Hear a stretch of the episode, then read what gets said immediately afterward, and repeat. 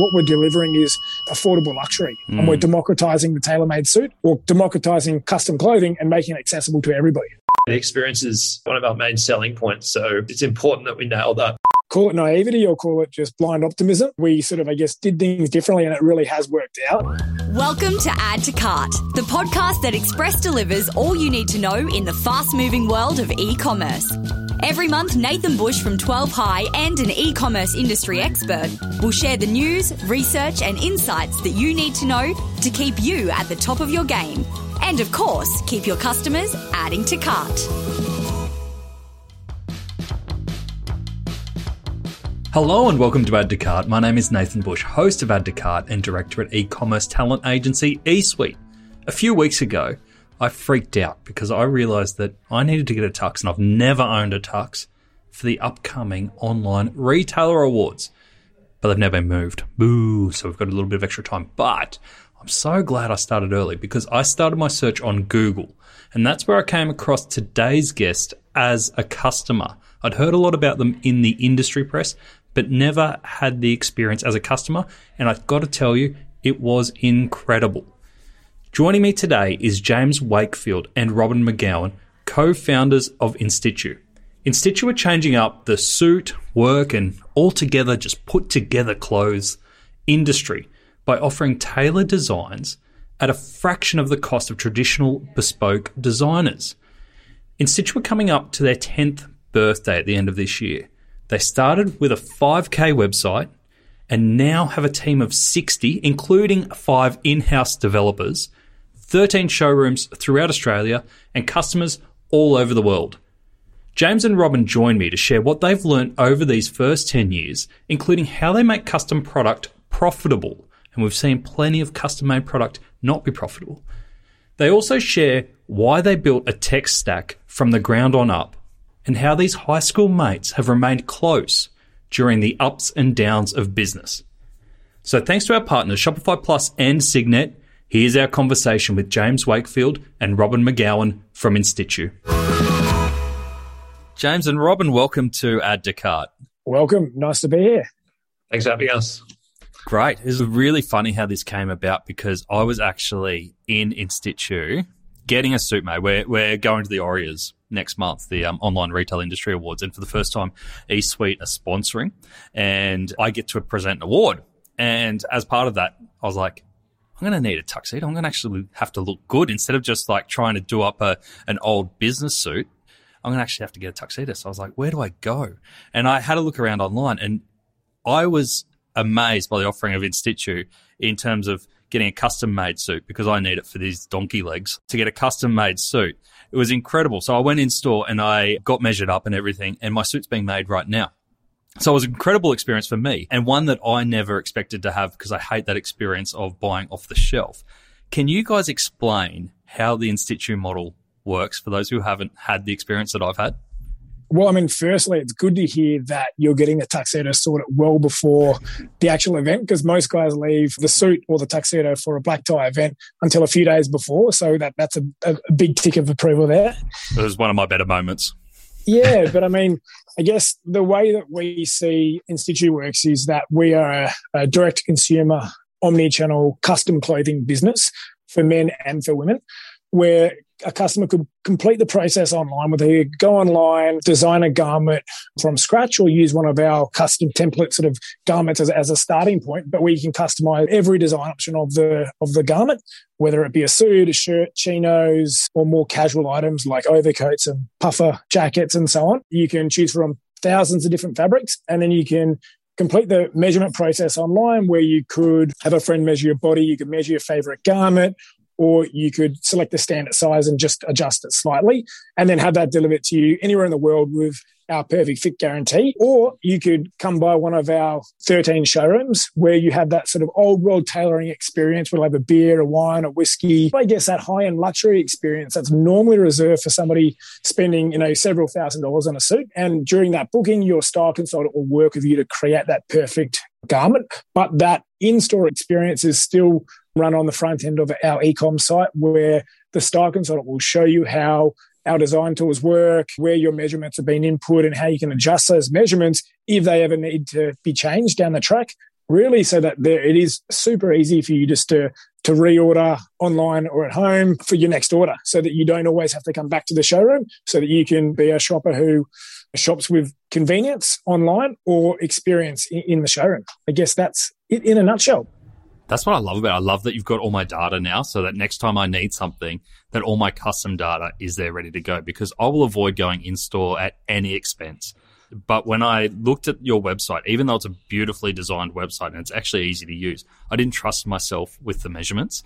How often are you seeing customers measuring themselves versus relying on that physical experience to measure up? Yes, there's a combination of both, and it really is down to what the customer prefers. I guess what we've found is as we've expanded our retail network and our number of showrooms, it's become very convenient for customers to now visit a showroom. And we, in fact, kind of encourage them to come in just because of the experience you get. And you probably have this, Nathan, where you get to have a talk to your stylist, your stylist gets to know you, and they can help you, I guess, build that perfect wardrobe. And then f- from there, once your measurements are saved, and a lot of customers prefer this, is using their sizing profile to create, you know, suits or shirts without the need of having to come back into store. But for customers, for instance, for a lot of our European clients or, you know, Southeast Asian clients, it's easy for them to measure themselves up. And we do give a quite a number of options on how to do it. You can obviously take your, your body measurements, much like you would for a normal e-commerce website where you're having to check whether you'll fit, you know, a jumper or something or a pair of pants. But customers can also have the option of selecting a standard size. So they might know that they're roughly, you know, a size 50 jacket, but that whenever they've bought it off the rack, the sleeves have been too short. So you can actually customize that standard size profile to fit you. You can also measure a, a, suit or shirt that that fits you well exactly. So we'll make the garments to that specific measurement of that garment that you already own. Hmm. And I guess one thing to highlight as well is is our perfect fit guarantee. So even if you were offshore in, in London, for example, going through the measurement process online, when that garment does arrive, if any of the measurements are slightly off, we encourage you to to take us up on the perfect fit guarantee, which means it will cover the alteration cost. So you take it to a local tailor, have the garment altered, we'll reimburse you for that cost and we'll update your measurement profile so that the next order your measurements are perfect. If it can't be altered, we'll get it remade free of charge at no cost to you. And then that remake will be done with the to the adjusted measurements. And then if at any stage throughout that whole process the customer's just not happy with the, the product quality, the fit, the service, or whatever it may be, then we'll um, happily refund you the purchase cost. So really making it that that risk-free purchase for customers to, to give us a go because we are so confident in, in the product, the service, and really just the, the value proposition. What we're delivering is affordable luxury. Um, mm. We're democratizing the tailor-made suit and democratizing custom clothing and making it accessible to everybody.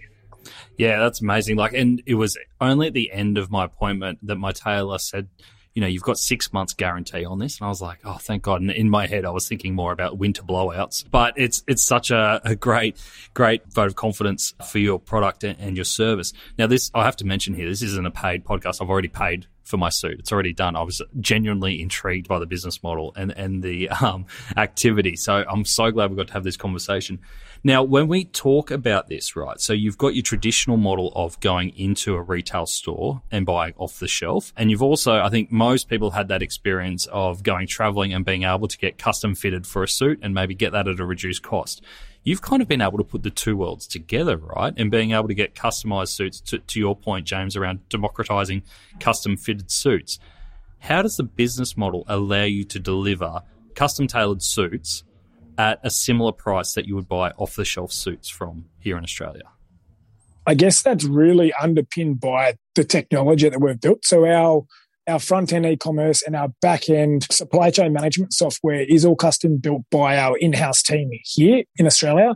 And it is that technology that has really allowed us to streamline this process so that we can, you know, provide high quality custom clothing at scale and at an affordable price. And this business model operates on slimmer margins compared to the traditional suit brands, but also it only really works at scale. So for the first few years when we were trying to actually get the, the volume re- required to be able to make this a commercial business model, it was a tough slog. But really, yes, it, it is a technology stack that that allows us to, to deliver this um, high quality product, you know, for comparative price to a ready to wear suit that's been made as a mass produced factory item in, in yeah. anywhere in the world.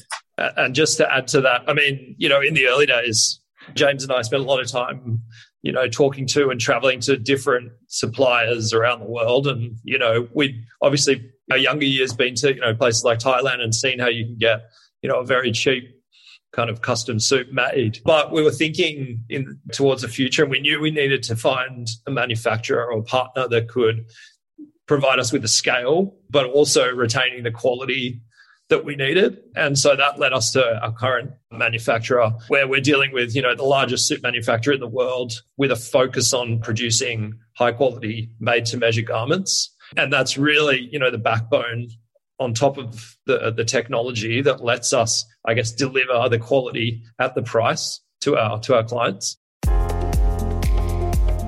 Just like the quest to find the perfect pair of jeans, finding eco friendly packaging solutions that are a great fit, cost effective, and look great can be a tiresome pursuit. Eco friendly and zero waste product brand EcoRoo were having this exact problem multiple suppliers, clunky packaging, inefficient processes.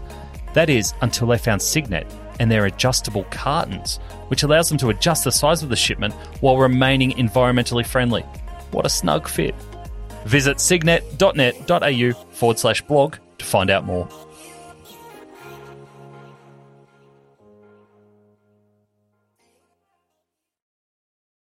Do you get fabrics from all over the world? And then where, whereabouts is your manufacturing? Yeah, so we've put a focus on for our suiting fabrics just to use natural fibers and for our, our wool suiting fabrics it's all woolmark certified 100% australian merino wool.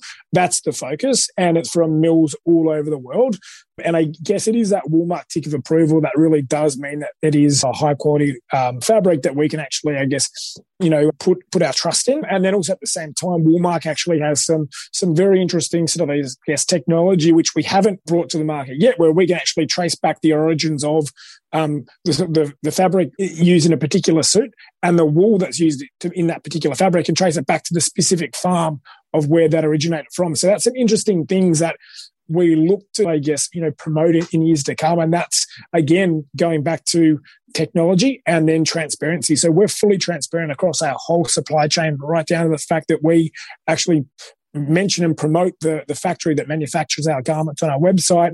You know, we all all the fabric mills that we work with, I guess we promote that as well. And I think that that goes down to the modern consumer they they want that transparency. They don't want to think that their garments could getting be getting made in you know these you know factories in Bangladesh or any of these other countries where you know there may not be the right working conditions. And again, transparency is key in in, in our supply chain because we're proud of it. Yeah, that makes sense. That makes sense. Now you talked there a bit about scale and how this business model thrives when you get to a scalable level. Was there a moment in building this business where you went, that was kind of the tipping point for scale to go, okay, now we can really take off? Well, I mean, a funny thing is the business is actually going to be turning 10 years old at the end of the year, which is kind of hard to believe. Um, seems like only yesterday, James and I were selling suits above a tiny cafe in Sydney. But, you know, the business has grown to, we've got a team of over 60 staff now. As James said, 13 showrooms with the plan to open another um, five by the end of the year. And we ship our products to customers all over the world. I guess for me, it wasn't, there wasn't one moment, but, you know, as you start to grow, kind of snowballs and, you know, one thing leads to another. And it's not till you kind of look around or step back and you're like, oh, okay, maybe it was, you know, randomly seeing the customer. I think I was in hmm. LA and seeing a customer walk by with an InStitchu suit bag. And I was like, that's pretty cool. Um, so little things like that make you realize, okay, we've actually you know grown this to a to quite a size. Yeah, and coming into the industry ten years ago, as I understand, you guys don't have tech, fashion, or retail experience. You've got a lot of other experience behind you, but in those areas, you're all all, all fairly new. What's been the biggest lesson for you in those in those ten years? Yeah, well, they, they say you don't know what you don't know. I mean, for us, not having experience in retail specifically meant that we probably did things a bit differently and thought about things a bit differently. I guess we knew what we didn't want and when we were setting up the business and we looked at all the pain points of retail, you know, being holding stock, expensive leases. And in my previous role, I was I spent a lot of time looking at shopping center leases and kind of the deals that greedy landlords were making with with tenants on percentage rent deals and things like that. And obviously stock issues that come with a big retail business. So we and for our business, we only do, you know, made to measure, made to order garments. So we only produce the garment when it's ordered by the customer. So we don't have those pain points. So that that was really how we were thinking in the early days. Yeah, I think that's exactly right. I think it, the reason we were able to succeed was because we just did things that a traditional retailer or someone with retail experience would go, that's never going to work. That's like, you can't do that. And so I guess it was call it naivety or call it just blind optimism. We did things differently and it really has worked out. But uh, I guess not without a lot of hard work and, you know, really slogging it out. And I guess on the, on the tech front, it, again, it's, you go blind. Like Robin and I have this vision for the technology that we, that we want. But I guess getting that creative means that we've actually, you know, got to trust in, and, and put our, put our faith in, in, in the team. And I think what we've done as a business is Robin and I know as he said before, we know what we don't know. And so it was about hiring the right people around us that have the right experience and that are that are smarter and, and far more experienced than us in their respective fields so that we can as a team and as, as a business grow and move forward together. Too many people try to think that they know the answer to everything. I think it's better to, yeah, just understand what you don't know and then, you know, move forward off the back of that. Yeah. And I think as we grew, you know, uh, there was that point where we're like, okay, we've kind of created this retail business, and then it's about bringing on people who have the skills or have the experience to help you in areas that you might not be perfect at. And so that was when we started, you know, yeah, bringing on heads of retail, general manager, built our tech team in house, and, and focused on, I guess, hiring. Who was the first most significant hire that you guys made to to fill those knowledge gaps? I would say it's who is now our current general manager. He came across from a finance background at a very well established retailer where he had been instrumental in their growth from from a small number a handful of stores up to you know 50 or 60 stores so i guess bringing in that that particular person was, was game changing. Um, and he moved into a general manager role, but from a finance background. And it was really all of those, you know, tr- the understanding around the traditional retailer metrics and KPIs and I guess financial metrics as well, which allowed us to know what, I guess, the appropriate industry benchmarks are and how we're performing. And it's just fascinating to look at. So many retailers might be operating on, you know, like their their rent as a percentage of revenue is 15 to 20 percent but then we can be operating at some of our stores at 3 percent. And that's because we're in our, our, our showrooms are in non-traditional retail areas where we use our digital strategy to drive appointments to that to the to the showroom where we can track and we can measure the ROI on every single marketing dollar that we do spend even when it's converted in an offline sale. And then we're able to, through technology, merge the consumers or the customer's online experience with their offline experience. So somebody comes in store, they're greeted by their staff and say, Welcome back, Nathan. So great to see you again. And they'll have actually been able to look and see, okay, well, this particular consumer or customer may have been, you know, looking at tuxedos, could be a black tie event, it could be a wedding type event. So then they'll know to ask the appropriate questions. And then after that interaction in the showroom, we'll update our CRM. So then it's based on the offline interaction, the face to face interaction. So we're able to create a, uh, a uniform sort of, I guess, one world sort of shopping experience, merging the online and the offline into a, a better um, more relevant experience for that particular customer. So then they get served information that actually relates to them. If they're somebody who's who doesn't wear a suit to work, groomsman in a wedding, well, we're not going to be sending them all this corporate suiting type material. We'll send them more around the casual suiting or how to dress for the races or how to dress just smart casual events and things like that. But it is this data that allows us to create a better, more uniform shopping experience for the customer. You've got data that most retailers would kill themselves for, right? Like there is just so much there around customers, not only from a fit perspective, but from an event and a lifestyle perspective Absolutely. as well. How do you work out which data opportunities you hone in on to get that next purchase? I mean, it's a, that's a good question. And I mean, we look at all of our historical data and we can see, okay, well, based on a particular basket mix that a customer has, we can see, okay, well, when are they most likely to be reordering? So then we can be serving them, you know, just, I guess, re engagement sort of um, emails at that at the right point in time. Our style consultants can be, you know, just reaching out to that customer and just be touching base to find out how their garment's going and just that continue continuous sort of relationship building. Never as a sales call, just as a sort of you know touching base customer service call, but really it's done at the right point in time because we've got that data that we can leverage. Interesting enough, like we look at what happens to the the lifetime value and the order frequency of a customer who has a shirt in the product mix of their first basket. So what we know is that even if we were to be, you know, gifting a customer a free shirt with their first purchase, it more than pays for itself because then that customer doesn't just buy suits from us, they also buy their shirts from us. So they come back far more frequently than a customer who just buys a suit from us in their first basket. So again, it's all of this sort of data that we are able to to leverage to create a better you know shopping experience for the customer, personalized shopping experience, but then also just more targeted from a from a business perspective. And then again, that's not even touching on the measurement data that we capture and how we're continually evolving and ad- adapting our measurement algorithms to continually improve and perfect the fit of, of, of all of our garments.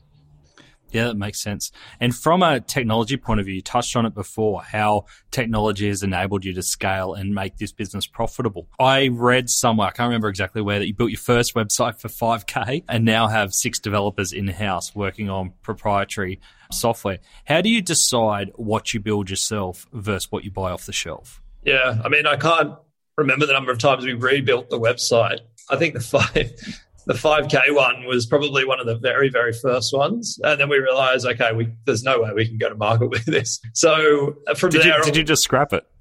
I, yeah. I, I, think we basically did. I think we were like, this, this just not going to work. So then we made the decision to, I guess, build something much better and bigger that represented what we thought was the brand at the time. And that was, again, using a third party provider. And that was a much better experience. Again, it was very expensive, but we didn't have any cash at the time. So we did a small equity deal, which worked out well for us. But then from there, we I think we rebuilt it one more time, maybe with it using a different you know e-commerce uh, provider. But then we kind of made the decision. All right, like we're not just building the website now. The website is one piece of our business. As we started to open more stores, we needed software that could I guess, power our, our offline experience too. So that's when we realized we we wanted to create a full custom stack that was you know suited to our business because it is kind of unique in the fact that you know it's all custom made and you've got measurements coming in and you've got fabrics coming from different suppliers. So there's a lot of moving parts. Um, there's a lot of reporting that we wanted to do. So that's when we kind of made the decision to invest in um, and build our our tech team in house you know, bring on full stack developers and, and front end and back end developers and actually build the whole thing from scratch. So it's all proprietary tech. And that's like you would have seen, Nathan, in your appointment. That's the, the software that the stylist uses to facilitate the appointment, but also the same software that powers the website to allow you to, to reorder your garments as well.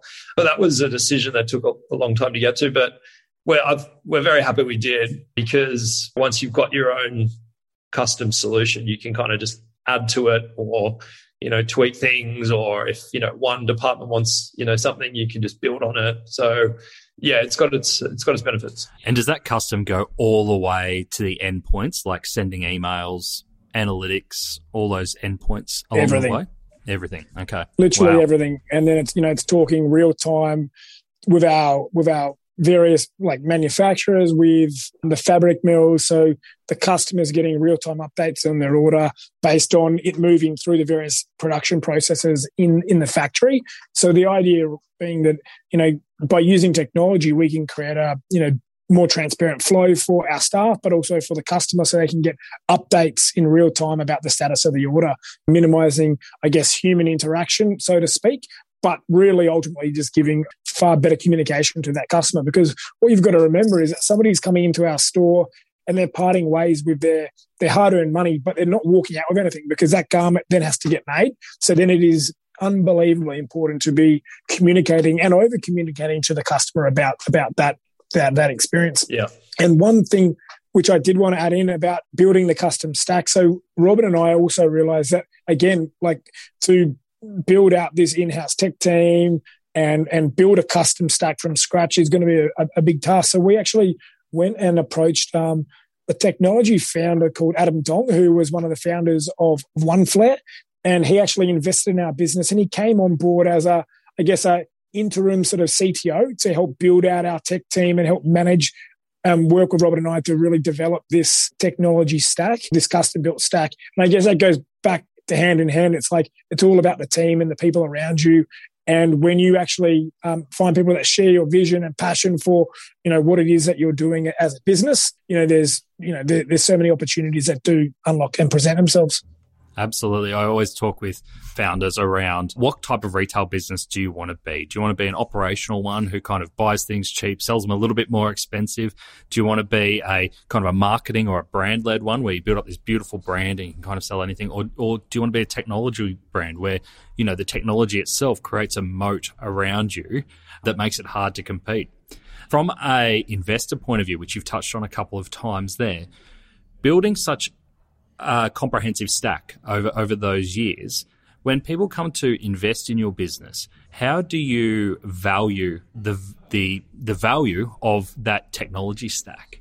Ultimately, we're we don't see ourselves as a retailer. We see ourselves as a technology platform linking consumers anywhere in the world to high quality tailors in Asia. And it's this technology stack that facilitates that. So we value ourselves as, as a technology business. And, but then also ultimately still there is that retail component of the business. So it is that blend between a direct to consumer retail, omni-channel retail business and also ultimately the technology platform that it is. But in terms of how do you come to that evaluation, it is just by you know looking at what sort of i guess transactions are happening in the market and and benchmarks and then how do we compare as a business across our you know the traditional metrics whether it be revenue whether it be earnings growth and and so on so still using retail metrics to value the business, but technology is the underlying growth tool essentially. Yes. I saw that you trialed uh, 3D scanning. This is back in 2014, so it's a long time ago now, and I might be digging up old articles now. but basically, those booths that I remember there was such a big thing at the time in, in uh, Westfields where you could walk in and they do the body scanning technology to spit out your perfect jeans at your perfect retailer. Did you get any learnings out of that? How did that go compared to your manual process now of tailoring people up? There's been a lot of innovations about, I guess, sizing technology. And as the business is growing, we've always been interested in trying to find new solutions that could um, be helpful to our clients for getting their measurements done. We've still found that the, the best way, you know, when it comes to an in store experience for us is the trusty tape measure. But again, we've always used some sizing technology for our online experience for clients who can't get to a store. But, you know, now we've seen even further iterations of technology through smartphone apps, which claim to get the perfect fit with a couple of photos. And we're always having conversations with solutions like that. But we still think it's a a little bit far off in terms of where it needs to be if we're going to promote it as a the perfect tool to get the perfect fit when it comes to a, a suit. But I think it can be certain solutions can be helpful for maybe getting the first range of measurements or like a broad spectrum or gives you an, an, idea of where your pant length should be or your your neck measurement should be. But there were definitely some learnings from from that, and it was for us, you know, great great PR in the early days, and we did have a lot of clients who enjoyed doing it, you know, jumping into a booth, getting the measurements sent to them. But yeah, so interesting learnings for sure. And there's so many people in the play. There's so many players in the space, and somebody will win the race of that sort of, I guess, that body scanning technology to get um, the perfect fitting clothing, whether it be custom or whether it just be normal online e-commerce from traditional retailers. But I do feel that there's no one who's really won that race just yet. There's no key standout, but it's just a matter of time because there's some really exciting things happening in the space.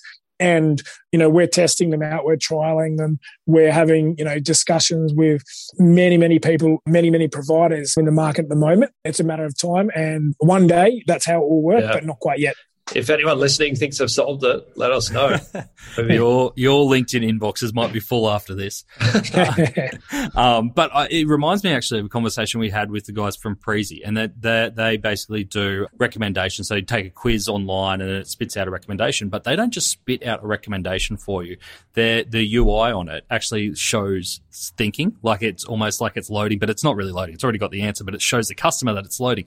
And to me, it's similar for you guys. Is actually that experience of being in and getting that tailor measure up with the whiskey and that really nice experience actually adds to it, even though it's not as fast and there's a little bit more effort by the customer. It's actually the thing I've talked to people about the most. And I haven't even got a suit yet. I've got great updates on where the suit is, but I've told so many people about that experience. And that to me is just as important as getting a great suit.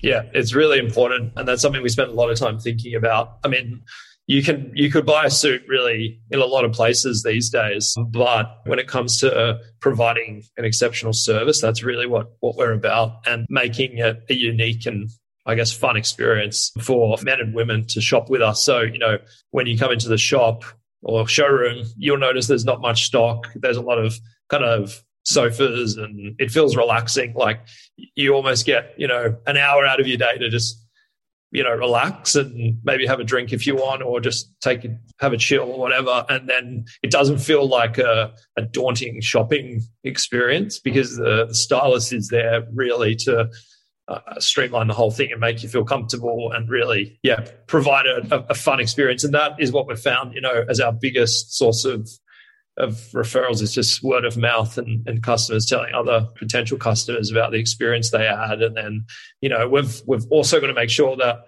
the product quality lives up to that when it arrives. And that's something we spent a lot of time working on as well. But yeah, the experience is, you know, one of our main selling points. It's it's important that we nail that when when the customer comes in for their appointment.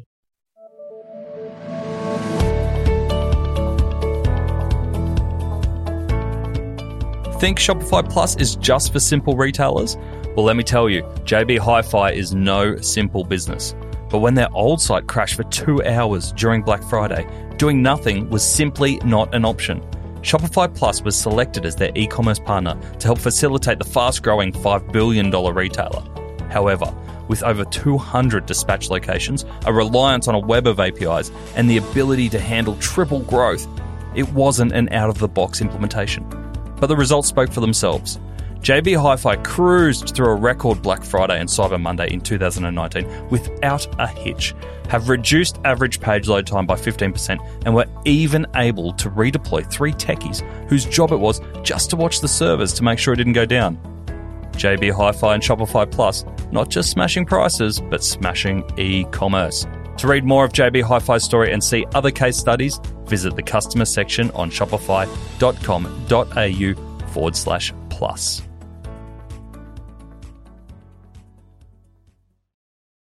Now, have I read right that you've also got a presence in David Jones throughout Australia?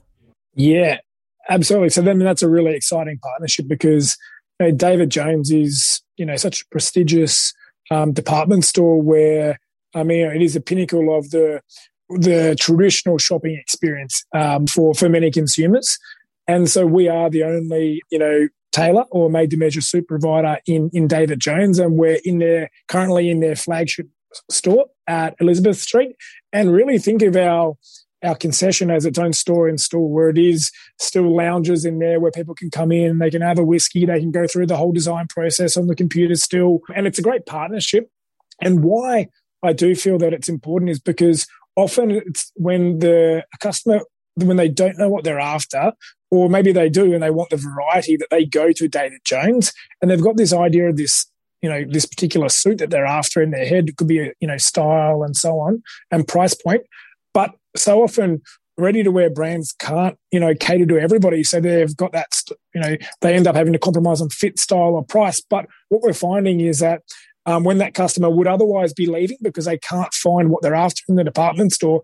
All of the other brands inside David Jones are saying, well, we might not have that here at Canali, but In offers, you know, high quality custom tailored clothing at, you know, from 599 why don't i take you over and we can have a look through some of the fabric so we're finding a really good source of i guess referrals from other brands inside david jones. And i think that it's it's a partnership that we're very happy with. And often it's a consumer that we we may not otherwise be reaching through our, our digital marketing activities online across you know, Facebook, Instagram, AdWords, and some of the retargeting stuff that we do. The department store shopper is yeah, different to our online shopper. So it is a good partnership that we're very proud of and we're seeing some really great success. We did launch during a difficult time with COVID when they um, opened up their new Elizabeth Street flagship but we're finding some really good traction. And yeah, we're excited to see see more David Jones partnerships open up in in, in the future. That's great. It's it's a really interesting one from the outside because looking at it and how InStitchu burst onto the scene onto the scene, it was like we're here to disrupt that traditional suit buying experience of which David Jones is very very closely associated to. Can you tell us how the partnership came about in those early stages? I'm not too sure because I mean we had it on our roadmap that we would love to to have a discussion with David Jones about launching up store in stores or showroom inside store. But I do believe they actually approached us. And yeah, then as we as we got chatting, we realized that, you know, this is something that is mutually beneficial to both parties where you know again it could be a shopper that's on the floor that would otherwise be leaving that we can look after but then also we're drink we're attracting traffic to david jones through our digital strategy where people go well that's my most convenient showroom. I'll head into david jones at elizabeth street. And then also that consumer will come back and pick up their garment, they're coming back to the store twice. And for David Jones, it's an opportunity for them to go out and buy a pair of shoes or or buy their mum a, a, gift for Mother's Day or whatever it may be at the yeah. same time. So I do feel that it is mutually beneficial in, in many, many ways. There's a halo effect for both, right? Yeah. Yeah. Brilliant. Yep. Now, guys, I understand that you guys met at uni and have been mates for a long, long time. From a business perspective, how do you operate together? What What are the strengths and weaknesses that both of you bring to the table? Yeah, I mean, we we kind of serve a joint a joint manager and managing director role, but obviously co-founders, and yeah, we definitely have, I guess, things that we like doing or strengths versus um, you know weaknesses in certain aspects. But there's always crossover when it comes to, I guess, some projects, or if we're talking about like high level strategy you know, we'll always work together closely on that or, you know, thinking about new new showroom locations, you know, working together on that and actually going and visiting sites and and and you know, when it comes to marketing ideas, there's always there's always a crossover hiring, for instance, you know, fundraising. There's always we're always yep. working together. But then knowing when I guess the other person wants to focus on a certain project or is probably going to be better suited to that.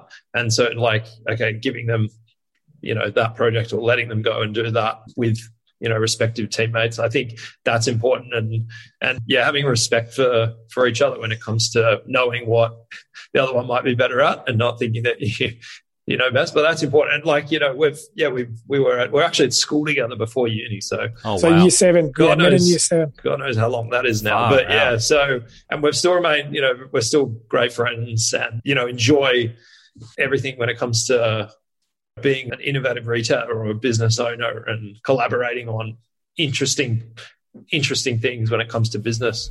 And as co-founders, have you ever sat down and like divided responsibilities? Like Robin, you're looking after Xero, you're looking after the tech stack. James, you look after the retail stores, or is it a bit more organic than that? It's definitely more organic, and it just naturally happens because of, I guess, a skill set that that particular person just gravitates towards. So when it comes down to like our, our product and, you know, the collection and what we're releasing and so on, that's all Robin. I mean, I dub myself as being the most unfashionable guy in the fashion industry. you know, I look good because I'm wearing InStitchu, but other than that, Robin is the brains behind our actual product and collection and, and, and why people like to wear InStitchu suiting. Yep. And then I like to get more involved in, I guess, the sales and you know how we're going to sort of I guess grow the business and different marketing campaigns and so on. But ultimately, it, there is so much crossover because in every aspect of every project where we are both involved and working, and we, we I guess the relationship that we have, it just no one we don't mind. You know, it's fine for the other person to jump in and give their two cents and and get involved, and we find that that's when we work best together.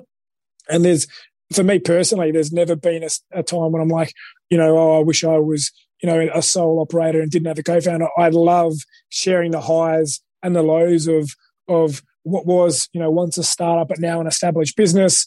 And, you know, for every business ever in the future, I would always look to do it with co-founder and always advise people to do it with a co-founder. And it just happens to be, but because of our relationship of knowing each other since the age of 12, it, it just works so well. Like we've never had a blow up. We have differences, but we respect the differences and we talk through it. We've never had a real disagreement. So it's been like, you know, I guess, I guess the perfect partnership here so far. It's amazing. It's like well the perfect, done. perfect marriage. Maybe that's why you still get on so well.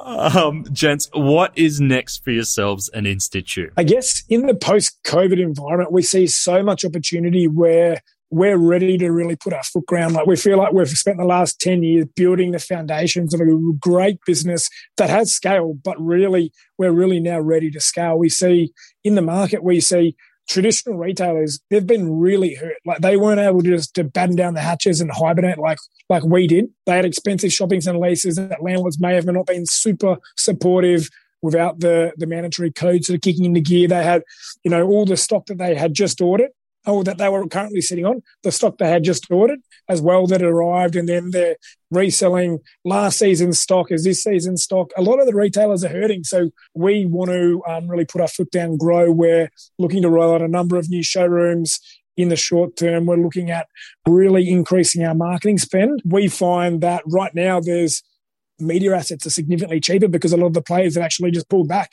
But so for us, scale, growth, and to continue doing what we're doing. I guess that's that's that's the focus. Beautiful. Keep it rolling.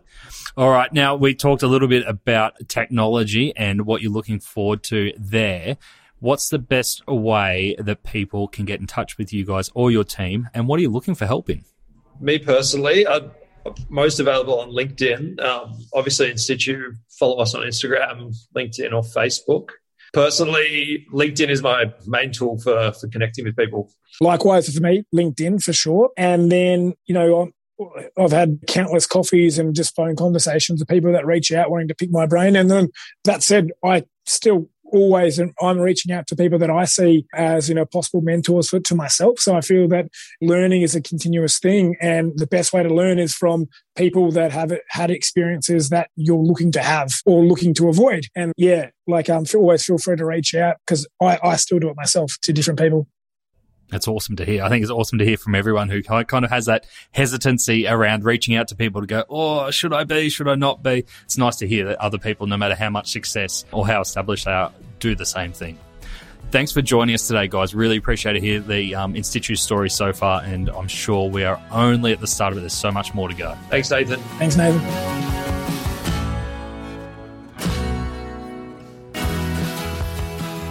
One of the key themes here is that James and Robin see InStitchu as a technology business rather than a fashion or an e commerce business.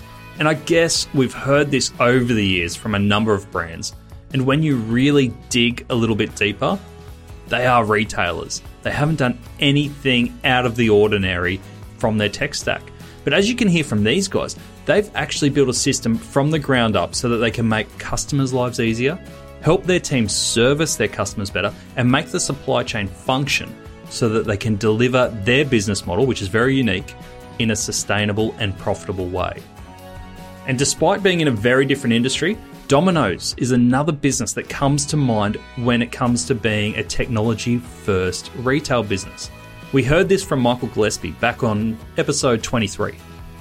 Both business models would not be sustainable for the long term if they didn't build custom automations. It's another consideration when you're thinking whether you should be buying your technology off the shelf or develop it from the ground on up. To finish up, I have three resources for you. Firstly, if you're a first time listener of Add to Cart and you want to stay up to date with new episodes, head over to addtocart.com.au and you can sign up for our weekly newsletter. We'll let you know every time a new episode drops, as well as giving you my three takeaways from each episode and a link to the transcripts so you can know that this is an episode that you want to dive straight into. Secondly, If you want a weekly roundup of the best e commerce case studies, tools, and research, sign up to the High Five Friday newsletter, which is delivered to inboxes at 8 a.m. every Friday morning. I read all the e commerce news and send you the bits that I think you can take action from. Sign up at 12high12high.com.au forward slash high five. And the last thing, if you are looking to explore your next e commerce opportunity, head over to esuitetalent.com.au. We are a dedicated e commerce talent agency connecting the best e commerce talent with the fastest growing brands. Check it out, sign up to the email, and get in touch with me if you want to discuss your next move. Until next time, thanks for listening and keep those customers adding to cart.